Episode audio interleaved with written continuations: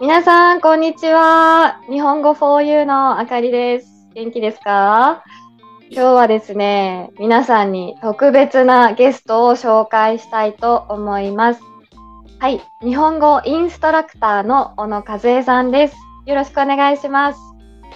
よろしくお願いします。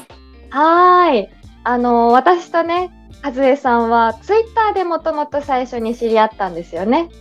そうですね。はい。なので、全然あの、あ今までは文字、文章のやり取りだけだったので、こうやって話すのはすごい初めてで、私も顔を見てこうやって、やっとおしゃべりできるなっていう感じです。うん。楽しみにしてました。はい。今日は、あの、いろいろと仕事についてとか、あとはプライベートについてとか、たくさん、あの、お聞きしたいと思っているので、よろしくお願いします。こちらこそよろしくお願いします。はい。では、あの、和江さんのことを知っている皆さんもいると思うんですけれども、知らない人のために最初にちょっとだけ自己紹介をしていただけますか？はい。えーと、私の名前は小野和恵です。私はイギリスに住んでいます。出身は日本の東京です。はい。ね、今、イギリスに住んでいるということで、ここは今夕方なんですけど、和江さんのところは、まあ、今朝10時とかですか？あ、まだね、朝の9時過ぎですよ。そうですか。朝早くにありがとうございます。いえいえ。はい。今ね、あの、私、和江さんをご紹介するときに、日本語インストラクターというふうに言ったと思うんですけど、和江さんは日本語の先生じゃなくて、インストラクターっていうふうに自分では言っているんですか？あ、そうですね。最近1年前ぐらいから日本語インストラクターという言葉の方がもしかしたら私の仕事には合ってるんじゃないかと思って先生っていうと先生と生徒さんとかその名前だけでちょっともう関係がでできてしまうようなところがあるし実際個人レッスンの生徒さんも先生って呼ぶより呼ばれるよりは和江さんと呼んでくださる方の方が、まあ、多くってそうお願いしてるところもあるのではいなるほど。そうなんですね。確かに先生って呼ばれると、どうしてもこう、力の関係というかね、先生の方が上で教えてあげる、教えてもらうというような関係になっちゃいますもんね。そうかなと思ってインストラクターだとあのヨガだったりとかエクササイズでよくね使われると思うんですけどあくまでももう生徒さんがあの勉強してること学んでることをそばでこうサポートするような役割なのではないかと思ってちょっと名前を変えてみました。なるほど。確かに私もその今日本語の先生っていうようなあの肩書き名前にしているんですけど、あの生徒さんから教えてもらうことがすごく多いなと日々感じるのでインストラクターっていうのはすごくこう私にとってはしっくりくる名前だなと思いました。あ、そうですか？そうなんですよね。生徒さんから教えてもらったり、刺激を受けたり、生徒さんがいて初めてできるお仕事なので、で、本当にやっぱり隣を一緒にこう走っているような気分でレッスンをしているから、はい、結構気に入っています。ああ、いいですね。ちょっとじゃあ私も借りてもいいですか？あ、ぜひぜひ。ね、先生も分かりやすくってね、いいんですけどね、言葉として。はい。そうですね。特にその日本語を勉強し始めたばかりの人にとっては分かりやすい名前かもしれませんね。はい、そう思います。なるほど。今のその日本語インストラクターという仕事はどれぐらいしているんですか、えっ、と、今で9年目ですね。ああ、長い。うん、2013年に日本語のそのお日本語を教える人のためのコースに通ってそれから始めたので9年です。うんそうなんですね。そのうん9年前も、えっ、と、イギリスに住んでいて、イギリスに住んでて、そこで日本語の先生になるためのコースに通われたということですか？はい、そうなんです。イギリスに来たのが15年前ぐらいで、日本に住んでいた時は違う仕事をしていたんですけど、イギリスに来る時にその仕事、会社を辞めて、イギリスに来てからは5年間ぐらいあの育児、子育てをしていたので、あの仕事はしていないか、していなかったんです。それで、えーと、子どもたちが大きくなったのでまた何か仕事がしたいなと思って子育てと両立できるパートタイムの仕事を探して日本語を教えるコースに申し込みました。なるほど。確かにこの仕事は結構融通が利くというか自分の好きな時間を選んで仕事ができるので、うん、そういう意味ではあの子供を育てるという大きい責任とその日本語を教えるという仕事と両方できてバランスがいいのかもしれませんね。はい、そうかなと思って、その時はまだオンラインのレッスンは始めていなくて、日本語のレッスンをやってるうんとイブニングクラスアダルトエデュケーションコースみたいなところで最初にお仕事したんですけどそういうところで仕事をする時はだいたい週にあのレッスンが1つとか2つとか最初からたくさんは、はい、仕事がないことがロンドンは多かったのでそれだったら少しずつ始めて、えー、始めながら勉強していけばいいしていけるんじゃないかなと思ってそうしました。ああ、なるほど。じゃあ最初はそういう、まあ、スクール、学校みたいなところに勤めるというか、そこで日本語を教えていて、しばらくしてから、うん、えっ、と、インストラクターとして独立というか、一人で働き始めたんですか？あ、そうですね。個人レッスン、インストラクターのような仕事を始めたのは、3年、4年前ぐらいで、最初はスクールで働いていてその後大学のあのパートタイムのお仕事が見つかったのでしばらくは通ってそこでクラスで教えるっていう仕事をしながらで個人レッスンのお問い合わせが来た時に1人とか2人とか少しずつまた別の働き方も始めていってで今はあのそちらの方がメインになってきました。なるほど。じゃあ、その今までの9年間でちょっとずつ変化があって、今のこう、和江さんという日本語インストラクターというような仕事ができてるんですね。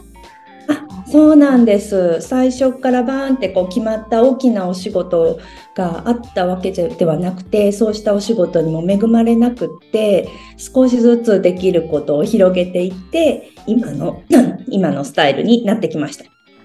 そうだったんですね。そして、うん、あの、私、事前にね、和江さんにアンケート、簡単なアンケートをお願いしていたんですが、それを見てちょっとびっくりしたんですけれど、えっ、ー、と、はい、日本に住んでいる時は全然違う仕事をされてたんですよね。あ、そうなんですよ。日本に住んでた時は、会社にいて、えっ、ー、と、化粧品のメーカーに勤めていました。そうなんですね。本当に日本語教育とか、うん、まあ、そもそも言語がほとんど関係ないようなところで仕事をされてたんですね。あそれが、うん、化粧品ってやっぱり人の言葉を見てあこれが欲しいって思ったりおすすめするとか説明を書くとか、伝えることが意外と多かったしあと化粧品の企画をする仕事だったので最初何にもないところからものを作るそういうプロセスっていう意味では日本語を勉強する方がはじめ、あのスタートの地点があってゴールがあってでそこに向けてあのスキルアップしていくという何ていうか見えてる景色は意外と似ていたし言葉も使うっていう共通点がありました。なるほど。いや、私、今の話を聞くまで、全然共通点がないと思っていたんですけど、そう考えると、確かにその仕事の構造というかね、そのどうやって仕事をするかっていうのはちょっと似ているんですね。そうなんですよ。あと、あの、ユーザーさん、日本語だったら生徒さん、学習者の方からのリアクションを気にするというところも似ていて、化粧品だったら口コミとかレビューとか、買った人たちが情報交換をするコミュニティがすごく発達してると発達してるんですけど、で、日本語でも日本語を勉強している人たちってよくオンラインでこの教科書がテキストがいいよとかこのアプリがいいよとかその学習者さん同士でいろいろなんか話してますよね。そういうのを周りで見ながら、あ、こういうことを話してるんだ、こういうのがいいんだっていうのを見ながら、あの、自分も、うん、なんか、それを成長のネタにするみたいなところは似てると思います。そうですね。確かに。うんあの、よく私もツイッターとかで、その、日本語を勉強している人のツイート、つぶやきを見るんですけど、そうすると、あ、これを使えば面白いレッスンができるかもって思うことがあるので、それは本当にね、当てはまりますよね。そうなんです。勉強してる人たちのコメントってすごくこう読んでいて元気が出るじゃないですか。かあと、面白いなと思ったのはそういうなんか日本語学習者の方たちって国とか性別とか年齢とかも全然関係なくってすごくこうフェアな感じで広く広く広がっているからそういうなんかこうコミュニティの姿があっても面白いなと思って、そこはお化粧品の使う人が大体決まってるっていうところともちょっと違っていて、うん、で日本語勉強してる人はどんどんできるようになるから世界が広がっていくし、そういうなんかボーダーレスみたいなシームレスな感じがすっごくしなんか新鮮だと思いました。そうですね。ちなみにイギリス、特にロンドンでは結構日本語を勉強する人はたくさんいるんですか？多いと思います。もともとこの日本語を教える仕事をしてみようと思ったのも日本に興味を持っている人にたくさん出会ったり子育てをしている間にも出会ったしあとその中には日本語を少し勉強していますという人もたくさんいてあ日本語人気があるのかなって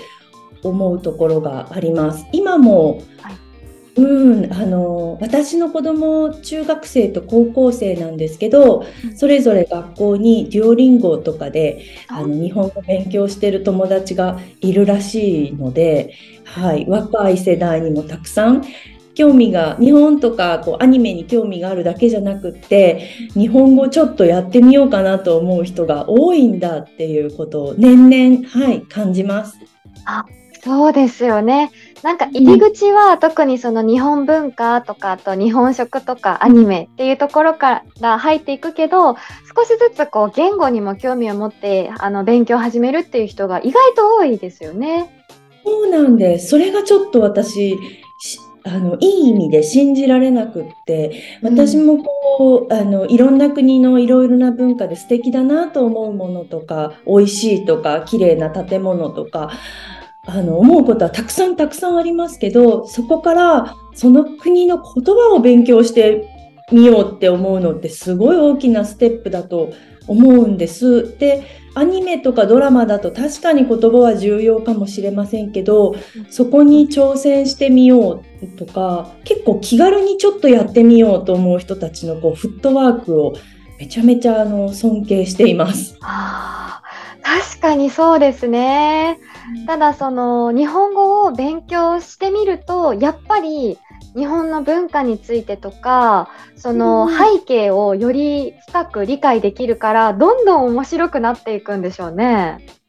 そうみたいですね。このフレーズはそういうことだったのかとか自分でも使えるんだとかあと知っていることもどんどん増えていくしあのフレーズだけじゃなくって言葉のルールが分かってきたら自分で言えることとか書けることとか発信できることも増えてきてよく日本語を勉強している方があの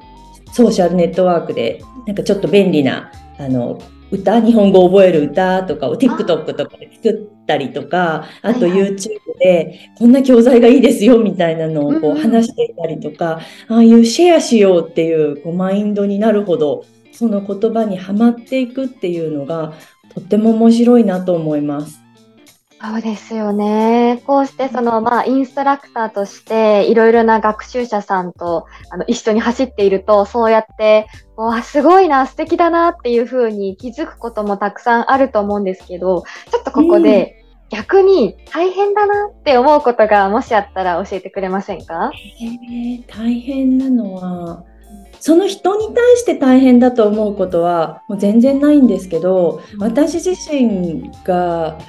自分がダメなだけなんですけどちょっと生活のリズムをあの作るオンオフの切り替え今特にオンラインの仕事を多くするようになってからは仕事の時間と休憩する時間を上手にインターバルすることができなくてちょっと仕事が楽しすぎて 机を離れることが難しいコンピューターをこう閉じることが難しくてだんだんあの時間の使い方が難しくなってきました。そうですよね。あの、私も100%オンラインの仕事なので、本当によくわかるんですけど、そんな中で、あの、解決策って見つかりましたか？どうやってそのスイッチを入れたり切ったり工夫していますか？いやー、ちょっと半分諦めてるみたいなところも そう。そうなんですね。いやいやいや、全部諦めてるわけじゃないんですけど、だってお仕事は楽しいし、あと、なんか仕事から発展した、あの、ちょっとブログを書いたり日本語の関係のブログを書いたりするのも楽しいしそれはもう仕事というよりも趣味だし趣味と仕事の間も曖昧だから自分で楽しいことをやめるのも良くないからどうしたらいいんでしょうか。今とりあえず頑張ってるのは、はい、あのヘルスアプリとかウォーキングアプリみたいなもので、はいはい、あのなんか何歩歩いたかを数える1週間で今日は全く歩いていないからあのこの日は一度外に出ようとか そういうことでちょっとモチベーションをキープしてるんですけど、はい、運動の時間を楽しく作るように頑張ってます。なるほど。本当にね、私たちの仕事場って机のパソコンの前だけなんですよね。だから外に出る機会が全然ないから、あの意識して気をつけて外に出ようとしているっていうことですよね。そうです。それでなんかあかりさんのポッドキャストを聞いてて、あの好きなところ好きなところがあの山とかに行かれるじゃないですか。はいはい。やちょっと別の全く別の目的でも一日オフにして楽しむっていうのもまあ結果的には体を動かしているからいいことになると思うんです。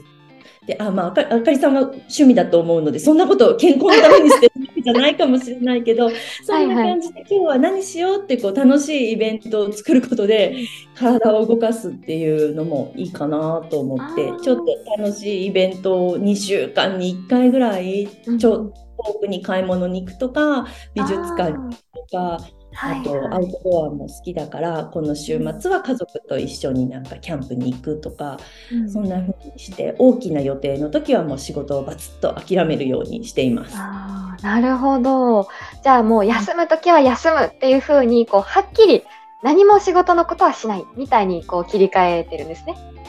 そうですね。特になんかキャンプとかハイキングとかそういうとこに行ったらパソコン広げられないですからね。そうですね。確かに。ちょっと難しいですね。w i f i がないし、うん、ちょっともうそれはやめた方がいいですよね。そうですね。確かに確かに。はいそっか、イギリスって結構そのハイキングに行くとかアウトドアで活動できる場所ってあるんですか？私行ったことがなくてあんまりよくわからないんですよ。そうですか。はい、あります。ロンドンの周りでも、そうですね、車で30分、2、30分走ったら、えっ、ー、と、こうイギリス山はないんですけどちょっと丘みたいなこういう丘が続いていく景色があるのでそういうところを歩いたり牧場じゃないんだけどちょっとなんか生き物がいて牛とか羊がいるのを見つつ歩くっていう場所は結構たくさんあって、うん、あの地図で Google マップをサテライトにして見ると家の周りに緑のスペースに意外とぐるっと囲まれているので近所のなんか歩くコース、うん、結構いっぱいあります。ああ、それはいいですね。私の、うん、あのロンドンのイメージってロンドンは首都だから東京みたいな感じなのかなって思ってたんです。だからこう家がすごく狭い範囲に家がたくさんあってあの庭とかこう車を置くスペースなんて全然ないみたいなところなのかなと思ってたんですけど今話を聞いたら全然そんなことはないんですね。そうですね東京に比べると街の中に大きい公園が多いと思います。えー、家は確かになんかこう長屋テラスハウスっていうんですか？こう細い家がギュッギュッギュッギュッギュッってなってるそういう住宅地がボンボンってたくさんあるんですけどその真ん中ぐらいにもうこれがなければ家がたくさん建つのにっていうぐらい大きい公園が ドンドンドンっていう風にあって、はいはい、でなんかこうあれがあるせいでバスが遠回りをするとか あれがあるせいで 駅まであの時間がかかるとか、はいはい、こともあるんですけど、まあ、それのおかげで散歩はあの飽きないです。いろんな公園が。うん。東京よりも大きい公園が多いと思います。だから私がやる気になってちゃんと外にリフレッシュをしに行こうと思えば一歩外出て5分10分歩いたら緑の綺麗な景色を見て、えーとうん、ほっこりすることができます。ああ、いいですね。今の和江さんのお話の中に、そのムカつくポイントと素敵ポイントが両方入ってましたね。ロンドンの。そうなんです。それはなんかもう、トレードオフっていうんじゃないけどこれがあるから便利なこともあるしあ便利じゃないこともあるしいいこともあるみたいな、うん、そういうなんかバランスの上にあるようなことがやっぱり多くってゆとりは、あの便利じゃないことにもつながってるしっていう感じでそれがちょっと生活のなんか一部みたいになってます。ああ、そうですね。日本語のあのことわざですか？で、住めば都と言いますけど、今もう長年住んでいるから、うん、だんだんね、いいところにも悪いところにも慣れてきたっていう感じですかね。そうなんです。日本のように全てが便利できっちり時間通りに行くわけじゃないこともたくさんあるあるんですけど、まあその代わりに、うん、ある種のゆとりみたいなものも身の回りには結構あるかなと思って楽しく暮らしてます。いいですね。そっか。今せっかくその東京とロンドンの違いみたいな話が出たので、ちょっとお聞きしたいんですけど、和江さんは出身が東京と言っていましたよね。はい。で、今イギリスのロンドンに住んでいて、こう、二つの街の似ているところとか違うところまあ今違うところはお聞きしたので、うん、じゃあちょっと似てるところがもしあるなと思ったら教えてくれませんか？えー、似てるところはやっぱりどちらも都会だから情報があの情報っていうかななんか街の中に面白いものがたくさんある美術館とか、あとなんだ遊びに行くところとか買い物に行くところとか新しい店とかそういうものがあの常に何か新しいことがあってえそうそういうのは似てますね。あと、気軽にカフェに行けたりとか、はい、カフェがたくさんあったりパブ日本で言ったら居酒屋ですけど、うんはい、あの食べたり飲んだりするところは多いあと、うん、遊びに行くところはたくさんあるなと思います。似てます。そうなんですね。うん、じゃああれですね、そのお子さんが今ね中高生って言っていましたが、お子さんたちとどこに行くにもすごい退屈しなそうな感じですね。休日すごくこうあの予定をたくさん入れられそうな場所なんですかね。そうですね。みんなが何もない日があったら、あじゃあ今日はあの新しいショッピングセンターに行ってみようとか、あとうん、そうですね。何するっていうのをその日まで決めなくてもなんか楽しいことが見つかるっていうのはあると思います。なるほど。いいですね。なんだかちょっとロンドン住みたくなってきますね。そんな話を聞くと。ぜひぜひ。はい。そうそう。私は、あの、まあ、マレーシアのクアラルンプールに引っ越したのが初めてのあの海外での生活だったので、ちょっとこれからいろいろな場所に足を伸ばして住んでみたいなとも思ってるので、今ちょっと候補のリストの一つに入りました。今がマレーシアですか？そうです。はい。えっ、ー、と、2022年の9月に、えっ、ー、と、引っ越して、そこから、あの、クアラルンプールの本当にど真ん中に住んでます。えー、そうなんですか。あ、でも、あれですよ。イギリスのちょっと困ることの一つは、寒いことですよ。大丈夫ですか？そうですね。あ、私あの地元出身が山形なので寒さには強いはずです。多分。そうですか。よかったよかった。その代わり夏は暑すぎないから夏の太陽を楽しみつつ長い時間歩くとか、あのそういうことはできるので。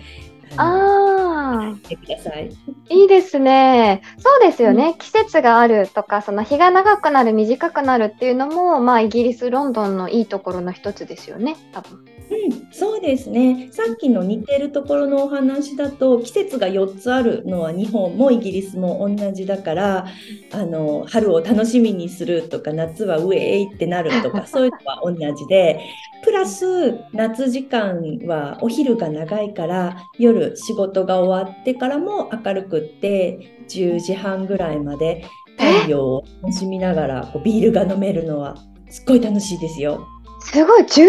まで明るいんですか？うん、そうですね。10時半、一番長い時で10時半ぐらいだったと思うんですけど、普通のなんか仕事が終わる時間7時、ね、6時、7時ぐらいからもう一イベントできるっていう感じです。行きます。ロンドン、はい、夏に。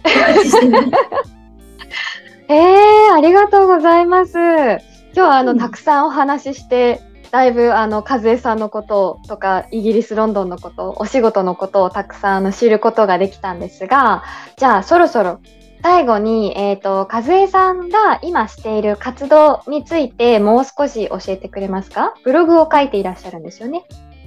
そうなんです私は日本語ブログというブログを書いていて日本語を始めたばかりの人にも楽しんでもらえるような読み物を書こうと思って書いています。でそれとえー、とあと何してたっけ？ブログがなんかメインみたいになってきてそれはもう自分の楽しみだからちょっと仕事と違いますよね。あとはあ、そうそう。あとは、はい、そうだそうだ。私土曜日に土曜日にイギリスに住んでる中学生とか高校生の方たちのグループレッスンを運営していて、でそれが今の仕事のメインの一つになっています。はい、はいそう。で、えっ、となんか若い人ってさっきも言ったみたいにデュオリンゴとかで気軽に日本語を始めることができるじゃないですか、うん、今、はい、で。でもグループレッスンになんかそういう人たちが何人か集まって参加することであの同じことに興味のある誰かにちょっと出会うみたいな場所があったら楽しいんじゃないかっていう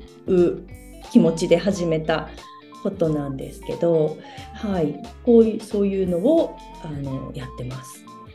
でなんか勉強してる人大きくなると成長していくとなんか大学とかあと旅行したりあの共通の趣味のある人日本や日本語が好きな人に出会う確率がぐーっと広がると思うんですけど今だとあの小学生中学生ぐらいから興味を持ってで高校卒業するまで結構長いからそういう間に自分でこう勉強する以外にも出会いの場があったらきっと楽しいんじゃないかっていうので、えー、やってるんです。でそれをしつつ平日月曜から木曜ぐらいの間に個人レッスンをオンラインで大人の方に行っています。いや本当に忙しそうですね。なんか休む時間があるのかなって私が心配になるぐらいなんですが、いやいやいやはい。そんなことないですよ。平日の中にもあのこの日の午前中はあの何も予定を入れないって何にもなかったらちょっと散歩に行くとかそういう時間も入れられるのでオンラインでお仕事ができるからあの時間が上手に使えるはずなんですけど家でのんびりしちゃうこともあるんですけど 休む時間はあります。はい、いっぱい。はい、そうなんですね。そうそう、あの、一番最初にね、紹介してくださった日本語ブログは、私もよく生徒さんに、あの、おすすめするんですけど、本当にいいですよね。あの、何がいいって、えっ、ー、と、最近その音声もちゃんとつけてくださっているので、あの、読読みながら聞くとか、聞きながら読んで、あの単語とかあの文法を確認するっていうのができるのが、あのすごく助かるだろうなと思ってます。いつもありがとうございます。とんでもないです。使ってくださって嬉しいです。うん。ぜひ。はい。あの、YouTube はね、概要欄と、あと、ポッドキャストは、えっ、ー、と、そのエピソードのノートの方に、日本語ブログのリンクをあ載せてもいいですか？もちろんです、はい、ぜひお願いします。はい、じゃあ載せておくので、皆さんぜひぜひ読んでみてください。とってもおすすめです。お願いします。楽しみにしてみてください。はい、じゃあ、えっ、ー、と、最後に何か日本語を勉強している人たちにメッセージがもしあれば、簡単にお願いします。